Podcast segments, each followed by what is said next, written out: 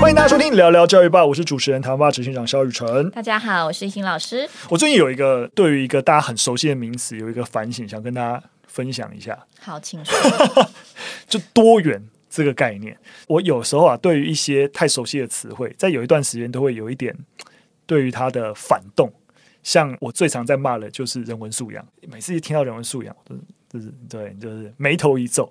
我最近有一阵子对于多元这个概念也有点反感，但这个反感也是基于我自己也很常讲。当然就希望能够让孩子能够暴露在多元的情境、多元的包容的社会，对，然后给他多元的文化刺激。就是你们到哪里一直都在讲多元，然后有时候我就在想。就是多元，当然我们讲到一个极端，尤其是在我们的啊历史学习，或者是说在一些人类学的学习，我们在讲，我们也要避免陷入，例如说啊，例如说多元文化的那种文化相对论。的体系里面，也就是说啊，真的什么文化都好哦，蓄奴很棒，呃，这是你的文化独特的现象，你去蓄奴吧。你要杀人哦，这是你们文化独有的现象，你去杀人吧。哦，因为我多元尊重，对，所以那个多元尊重其实有个边界的，所以过度强调多元，其实哎，其实在一些特定的场合不见得适用。所以有一阵子，我对于多元就有一点点，就是提的时候，我觉得要小心一点。虽然我们好像就是觉得只要叫多元就一定是好的，但绝对不是如此。但我最近啊，对于这个多元又多一点体悟。就发现，哎，其实多元这个概念的学习，不见得只是一种思维上面觉得哇，要多元很棒，而是我发现在一些具体的一个能力成长上面，我觉得多元的概念进去也是有帮助的。例如说，媒体识读。我会发现，其实多元对于媒体识读，对跟你阅读理解，其实是有些关系的。就是你看到一个东西，当你很容易陷入一个二元的框架，好，例如说，尤其快要选举了，诶，一件事情跑出来，你就觉得一定是 A 错，不然就是 B 对啊，类似的，就是你很容易陷入一个选边站，或者是啊，你这样讲就代表你一定批评谁。我们很容易把所有的事情简化成一个二分法，那其实往往。啊、呃，你资讯，当你最后用一个很化约的方式去站队的时候，那对于你的整个，你说这就是一个陷入媒体试读的一个陷阱当中，他就是要你最后你用就是选边站，然后去操弄，或者我们讲国国安议题的时候，就是可以去操弄特定的一些立场。我这个也很有感呢，因为刚刚你提到那个媒体试读，嗯，因为就是。前几周就去基隆人权辅导团嘛，嗯、然后我是去做就是人权教育，就二二八教案的，就是师作，就是直接现场让老师试用所谓的媒体试读的教案怎么操作。那其实就是针对二二八，我选了可能六则新闻，然后不同的人他们讲了二二八的几个关键字，所以简单来说，我就是把新闻给。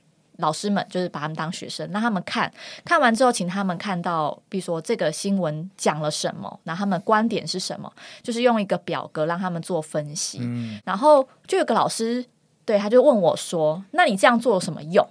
最后学生也是看到这些错误的资讯。嗯，诶，我就说，诶，但是我的目的是希望这些论点被多元呈现，嗯，然后我们反而可以去透过他讲了什么话去推论为什么。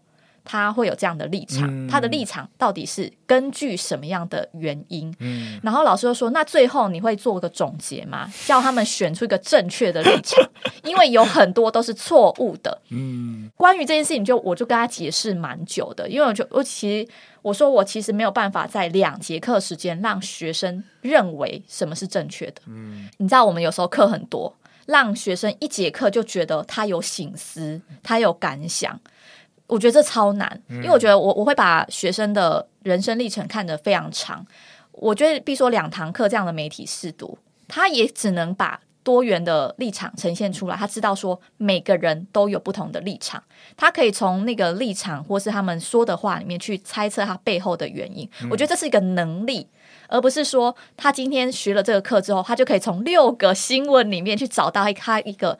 最认同或是他最喜欢的论点，真的。所以其实我我现阶段直基于我刚才讲这个反省，尤其直基于我们很多的具体能力的应用，或者是我们刚才现在在举例的是媒体识读，还有别的领域啊，就不要我们再延伸战场，我们就先专注在媒体领域。就是说，有时候我们不用去想多元本身，我们就只是先落实在非二元就好了。对对对，像刚刚一心讲的，这个老师就是很执着于，要么就是错误，要么就是正确，没有中间的。所以我就是不能传递错误，那就只能传递正确。就是你知道，就连我们自己教学都很容易陷入这一个非黑即白，但我们会忽略那个过程跟能力的一个培养的历程，很多时候才是我们要赋予学生的。对，那也许他现在。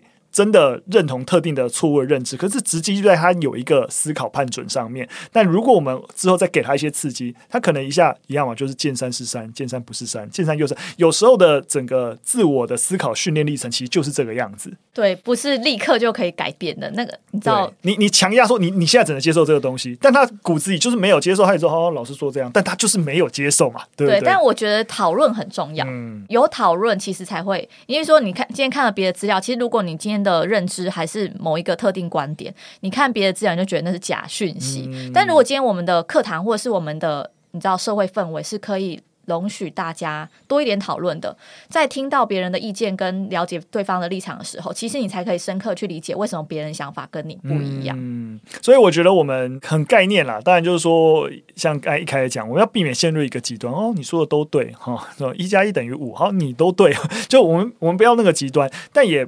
一定要小心，我们在很多的概念里面，那个二元的对我们判断事情，甚至决策生活的伤害是非常巨大的。对，我记得我们之前诶有分享过一本书，在谈那些逻辑谬误的时候，就有提到，例如说像世界，我们把它分成啊富有国家跟贫穷国家，哦、北方对正确，对对对，呃正确，对对对。然后它其实是提供一个很简单的一个架构，就是不要你不要二，你四嘛，好不好？你把所有的国家的发展最起码分成四段。当你试着有一个很明确的方法，然后去破除二元，自然而然你对这个世界真实的理解就会变得更清晰。对，好，但我也必须再帮二元多说点话，是不同层次的啦。我觉得人类的语言会发展，或是文化会慢慢的奠基，其实就是因为我们有二元的想法。没有二元，其实就不会有。你确定你在你在这个战场上要再拉开到这个？没有，我只是说我们刚刚一直在批评二元吧，就是在补充一点。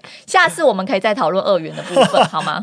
好 好，我们有机会再跟大家谈论这个二元对立。这在某一个程度上面啊，就我觉得，尤其顺那个整个人类文明的发展，就二元对立其实驱动人类发展一个很重要，就包含整个天堂地狱的概念形成。善恶啊，对对，善恶。其实很多那一些人类文明很底层跟这个。二元对立的整个延续跟脉络是有，然后这个真的扯太远了，我们就稍微收敛。我是提，我觉得我们在这个社会之所以强调多元，或是那个多元的定义跟理解，为什么要去二元，其实也跟我们当代社会的复杂度变高有关。但我必须说，不是去二元。我觉得二元是不可能去掉的。我应该这样讲，去二元是一个思考脉络。就是我我刚刚讲的，并不是说我们真实有办法去二元，而是说当你在一个光谱极端里面，你了解不是只有二元。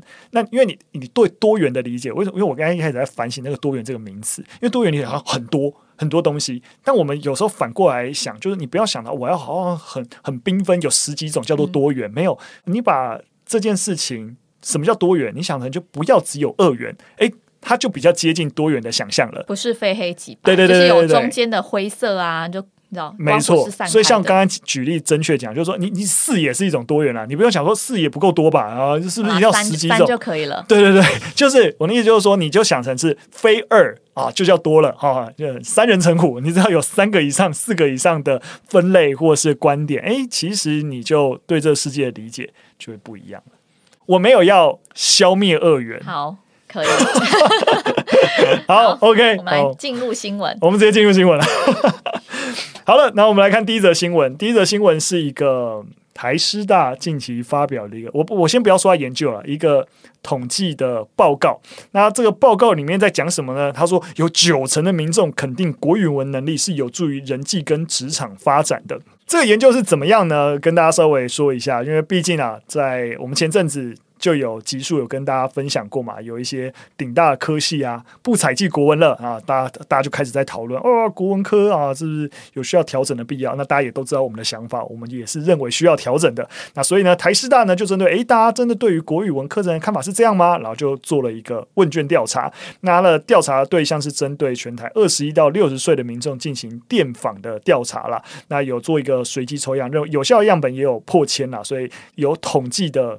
信度存在了。那最终调查发现啊，大家会认为说国语文能力对于个人的人际关系绝对有正面影响的，有九十一趴。那对于职场表现有正面影响，也有九十一趴，都很高。对，对于个人生涯规划有正面影响的哦，八十八趴。对，所以叫大家觉得哇，都很棒。那其中啊，在听说读写部分，多数民众认为哎，说很重要，再是听，对，然后接着才是读跟写。其中有二十一到二十四岁年龄层，大概有超过七成都认为要重视对于说的能力培养。那这则新闻就是用自评的嘛？我想没错，想批评的应该我最想批评就是这件事情，就是你真实能力有没有成长，跟实际上面 自我感觉都很容易良好，老师也很容易觉得我教的很好，学生也很容易觉得我学的很好，但实际上怎样，我要有实证研究，而不是要靠自评就觉得哇，这个东西真的有效。所以我一开始才会说，我不认为这是一个研究，我觉得这就只是一个问卷调查结果而已。对，那这个研究还讲到说，就是国语文能力是有助于人际跟职场发展。但我觉得就是 对不起，现在现在国文课好像也没有在教这些。就是我觉得他这边的民众认为的国语文可能是语文应用的能力，嗯、对。但是我觉得目前的国文课还是大多偏在文学的部分。那当然的确啦，如果你文学够强的话，你的。语文的应用能力也会比较强，只是说有没有需要花到这么多的时间花在就是高中生升大学，他花这么多时间花在文学的部分，嗯，对，我觉得国文课还是要改革啦。没错，我我我想我们就是分享这个资讯，绝对不是，但也不是为了要什么什么正反平衡啊，而是就是说，的确有人在想说啊，这个是不是没用？有人做了这个问卷，但是问卷我们一直在帮大家打预防针。你看到这个资讯，话，是不是真的有用？没有，问卷这是一个很自评的一个结果。不过我多跟大家分享，我不知道，我就会想到我以前在大学的时候也有帮学校老师做过问卷，也就从那一刻开始，我对于所有这种个人填答问卷。的有效度都保持一个大大的存疑。我记得那时候就是因为老师只要做这种大规模的问卷，往往都要靠学生帮忙，所以如果有研究经费，就说啊，一个学生你做几份问卷就有多少钱，对啊。所以我记得那个那个老师那时候要委托学生们帮忙做一个问卷，是针对那个考试，所以我们就要在那个大考的时候啊，然后跑进那个考场的学校，然后让那个学生家长来填那个问卷，内容我已经忘了，不重要。然后重点是因为那个老师给我们的时间是那个好像是第二次。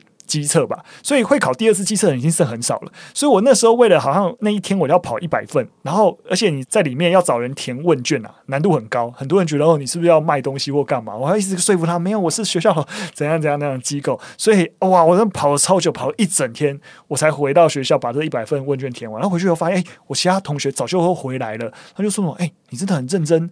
去跑学校找到一百份问卷没有？我就自己在一间咖啡厅自己把它随便填一填，然后就就就就完成啦。那中午我就回来了。我就哇，原来有问卷还可以这样做。所以我不是说台师大这个问卷是这样做，我的意思是说，因为你是发放问卷，或者是说电访，而你一定不是自己做。你是给学生做哦，学生如果又是大学生，有时候偷懒一点，有时候你也不知道，对，所以这个有没有效啊？我觉得是要存疑的。所以我对于这种发放问卷啊、民众回答的这种统计资料，我都会存疑啊。那不是说它就一定无效，但你内心要对于这种研究成果多一分小心。对，所以我觉得这个问卷呢，它可以，它不能等于国文科比重，不要调整。国文课很重要，我觉得这个是完全不能够做这个归因。对对对，只是刚好他做了一个这样的研究。对，然后刚好最近国文课又要 国文课又要调整 那个入学比例的那个，对，对，所以就可以参考看看，参考看看，参考看看。对，好，接下来进入第二则新闻，要跟大家一样分享一个真正，我觉得这就是研究啦，比起做问卷，这个是一个 Science Daily 的研究，他在调查不平等。跟孩子大脑内的一些连接状况，我觉得蛮有意思的，跟大家分享一下。那做什么事情呢？他分析了全美各地啊五千八百个十一岁到十二岁的孩童，他的脑部扫描跟他的一些行为资料去做一些对比。他想要找出射精背景跟脑袋里面一些功能的连接的之间的一些关系。我觉得呃，研究结果呃，大的结果方向是大家可以想象的，就是说你就是射精条件比较好，那你自然脑袋的那个连接功能连接也更强。而大的方向，我觉得是就是 common sense，大家可以理解。但他这个研究很再细分了几个项目，例如说细分家长本身的教育背景、家户的收入以及社区的资源水准，他分得出了这三项。那这三项里面呢，哪一项对于孩子大脑神经连接状况关联度最高呢？是家长的教育背景。也就是说，如果你家里虽然穷，但是你爸妈是啊教育背景好的，其实对于你孩子的脑神经发展功能点，你自然也会强。就是家里有钱并不是最大的因素。另外，他也发现啊。呃，就是因为有这个结果嘛，对不对？所以他就自然去进一步的去分析，他就发现啊，如果是家长教育背景比较好，为什么会对孩子的神经连接比较有影响呢？因为发现，诶，因为家庭内的一些增能活动，那就会做的比较多，因为可能就是家长就会跟孩子一起共读啊，或去带他去逛博物馆啊等等，所以这些孩子的认知测验跟在校成绩也都比较好。我觉得就针对刚刚讲到那个家长会带。嗯小朋友一起去一些真人活动这一点，我觉得还蛮认同的。当今天呃，教育工作者或是所谓的引导者，他看到了山，看到了海，但是他引导孩子去看到山跟海。那个可能性是非常高的，但如果今天家长没有看到山，也看不到海，他可能就也不会带孩子到那去。嗯，对，没错。所以我，我我觉得这个这个更细致的去了解哦，我们都会说啊，就家里环境好，所以是学生表现好，这是一个很概括性的概念。那那环境，我们直觉一般理解就是他的收入，家里的收入比较高。但这个研究进一步让我们了解，其其实当然收入高会不会有正相关？有相关，但关联度最高的其实是家长你本身的。状态是怎样？你对教育的一些想法，对对对，你，你有没有想法？你有没有做更多的一些陪伴啊，或是一些亲职该完成的一些家庭教育的工作才是重要的。对，然后我觉得蛮想举例，就是我们学校体育老师他其实每一学期都会操作这样的家庭教育的课程。嗯，因为这个研究其实在讲到是家长的教育背景。对于孩子的那个影响是很高的，嗯，对。那但是其实现在你会发现，孩子他们接收资讯的能力可能比家长还要高，所以我们学校体育老师有个作业，就是他们要学生规划。亲职体育日不一定是一起去打球，嗯、可能是可是让孩子带家长去，对，去看一场球赛，嗯、或者是就是反正就是做体育的活动，然后他要写一个 plan 出来，然后写完之后他寒假要去执行。哇，真的 respect 这个体育老师。对，然后我觉得这个活动超棒的，就是因为研究在讲我们好像是家长是引导者，可是我觉得在那种现在的环境里面，其实就刚刚提到的，嗯，学生接受资讯可能真的比家长还多。嗯、我觉得那种。亲子之间的互动不一定是家长带着孩子，有时候孩子带着家长也是一个很好的一个没错、呃、真能。我最近啊，就是只有一些当然商业面的一些社交，或者是跟一些政府官员做一些交流啊，我就越来越常听到的一个声音，就是因为可能都是一些比较是前辈的企业家或者是政府官员，他们就跟我分享，就是说啊，我知道台湾爸，我知道你们，我怎么知道？因为我我小孩会告诉我他有在看这些东西，所以后来我就看了，我觉得你们东西做的很好，他不是自己看的。是因为小孩看了分享给他，对对对，他才认识我们。就听到越来越多，不是说看过我们东西，是因为小孩跟他分享，所以 他才看过我们东西，就觉得蛮有、蛮有、蛮有趣的。对对对。其实我有想到一个问题，就是如果说，哎，家长的教育背景其实并不是那么的高，那可能你也很想要、愿意尝试多跟小孩有一些互动，或是你也想给孩子很多的环境。其实现在很多学校都有做一些亲子教育的课程。嗯、我举我们学校例子来讲，好，就是我们每年都有经费是可以。办一些讲座或是一些工作坊给。家长的家长、嗯、对，那我觉得我们家长其实都还蛮踊跃，像是我们办过像心理的粉彩课，嗯、然后或是我们请那个有名的心理师来讲亲子教育怎么做，嗯、然后怎么带领孩子读书啊，你怎么跟他们沟通这类的。其实我觉得也不能说因为你教育背景差，我的孩子可能就会比别人更差。但其实现在有很多多元的资源，正确的教育观念，然后像刚才讲也有提到，就是社区的资源水准，就是这刚刚像一心学校提供的，也就是一种社区资源。对。反正其实我觉得现在有很多多元管道，也不要觉得说哦，我教育背景那么差，我的小孩就会。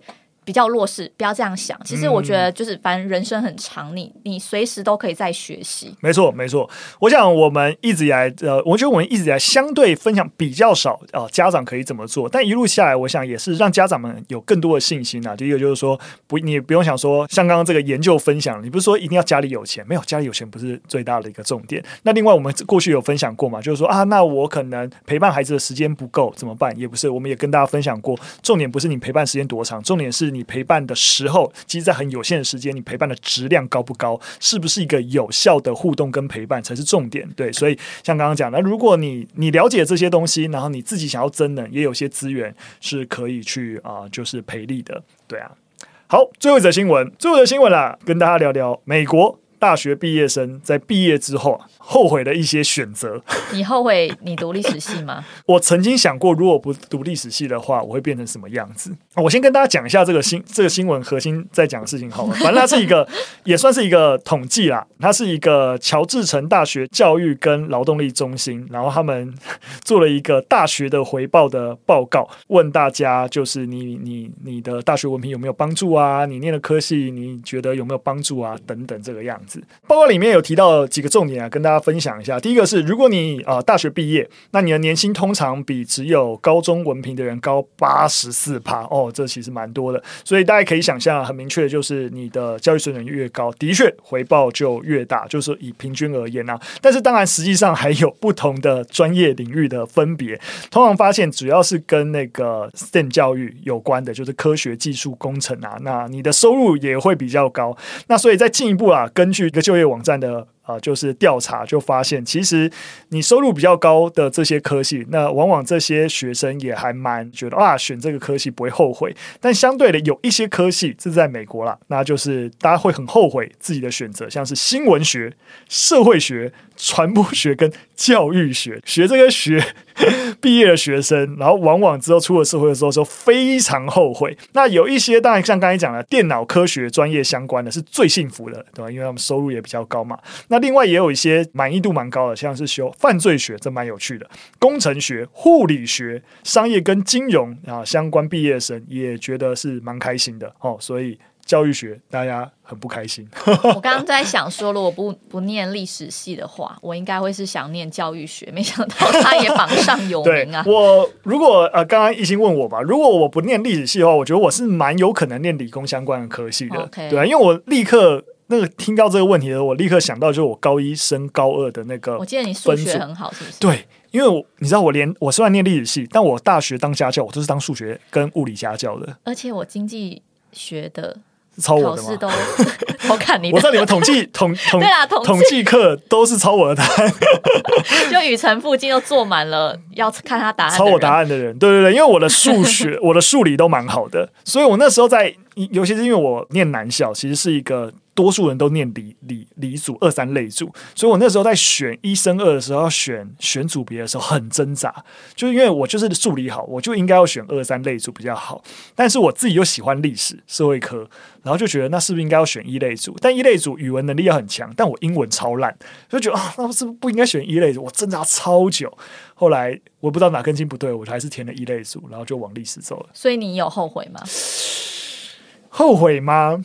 我我会觉得啊，因为我也经常分享，我觉得后悔是最没有必要的一个一个情绪。对对对对对，因为你根本没有办法。真的预料得到，你真的选了另外一个路，那真的会变成怎么样？对，那你你指的是因为你通常会有后悔的情情境，都只有因为你现在选这个科技遇到一些挫折，你就幻想如果我选那个一定会变得更好，但不尽然，你可能会更糟啊，对不对？但你不会去想可能变得更糟的状况。我也同意你说，就是我觉得会后悔这个感受，其实就是因为对现状不满。嗯所以有点结果论导向。如果我现在现状是好的，我其实根本不会后悔。没错，没错。对，但我觉得像这个讨论里面，其实台湾也有类似的就是讨论啊，嗯、没有调查，就是讨论到底诶读什么科系会后悔的。嗯，然后其中就是像有里面呃就有讲到像心理系啊、昆虫系，前阵子就是大家都在讲说读昆虫系没有用等等等的。但简单来说，我还真的不知道读昆虫系出来要干嘛。哎，你没有看昆虫老师啊？没有哎，你真的是跟不上时代啊！他就是昆虫系非常棒的出路的一个代表哦。好，好，我回去看一下。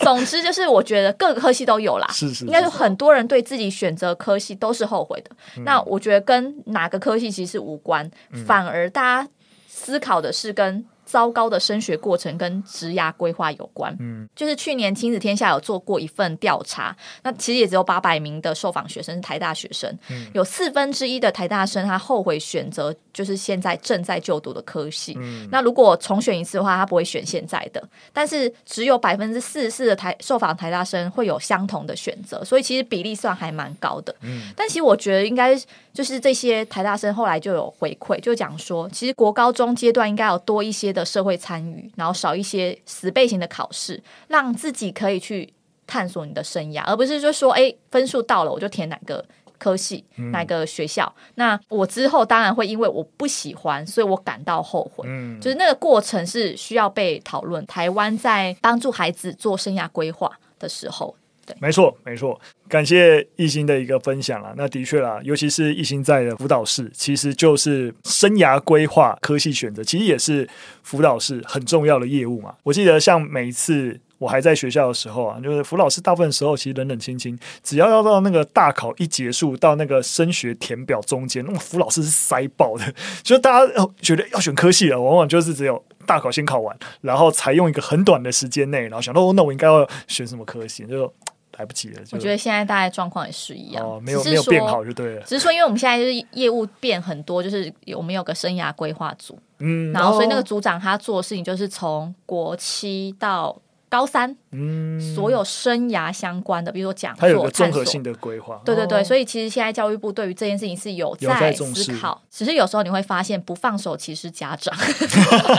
对，其实是，其实是我我还记得在大学的时候，在台大有一个系列讲座，我到现在印象很深刻，就是我的学思历程，就是他可能就固定一一个月，然后都会邀请业界的一些前辈啊，就是他其实也没有要分享什么，就分享他自己的。学习成长的经验以及他在做的事情，就是其实就让你知道说，哦，原来这个世界有这个样貌，他在干嘛？对，那我觉得那时候对我，即使是大学生，我就觉得是一个蛮好的一个资讯刺激啊。现在类似这样讲座，其实国中都开始对啊，对啊，对啊，我也觉得蛮好。我以前国高中中学哪有可能有接触这类型的东西？对啊，然后其实我觉得的确要越小开始做这件事情会比较好。对啊，说不定中学有你知道，因为。谁有分享，我就不念文组，我就念理组。我现在就在台积电工作了。对啊，这阵子股票涨很多。哎、欸，认真欸必须要说，我真的。啊，我高中，因为我高中很多的社团朋友，其实都是二三类组嘛，对不对？我现在在看，他那些朋友半数都是在台积电工作，真的是有钱的不得了。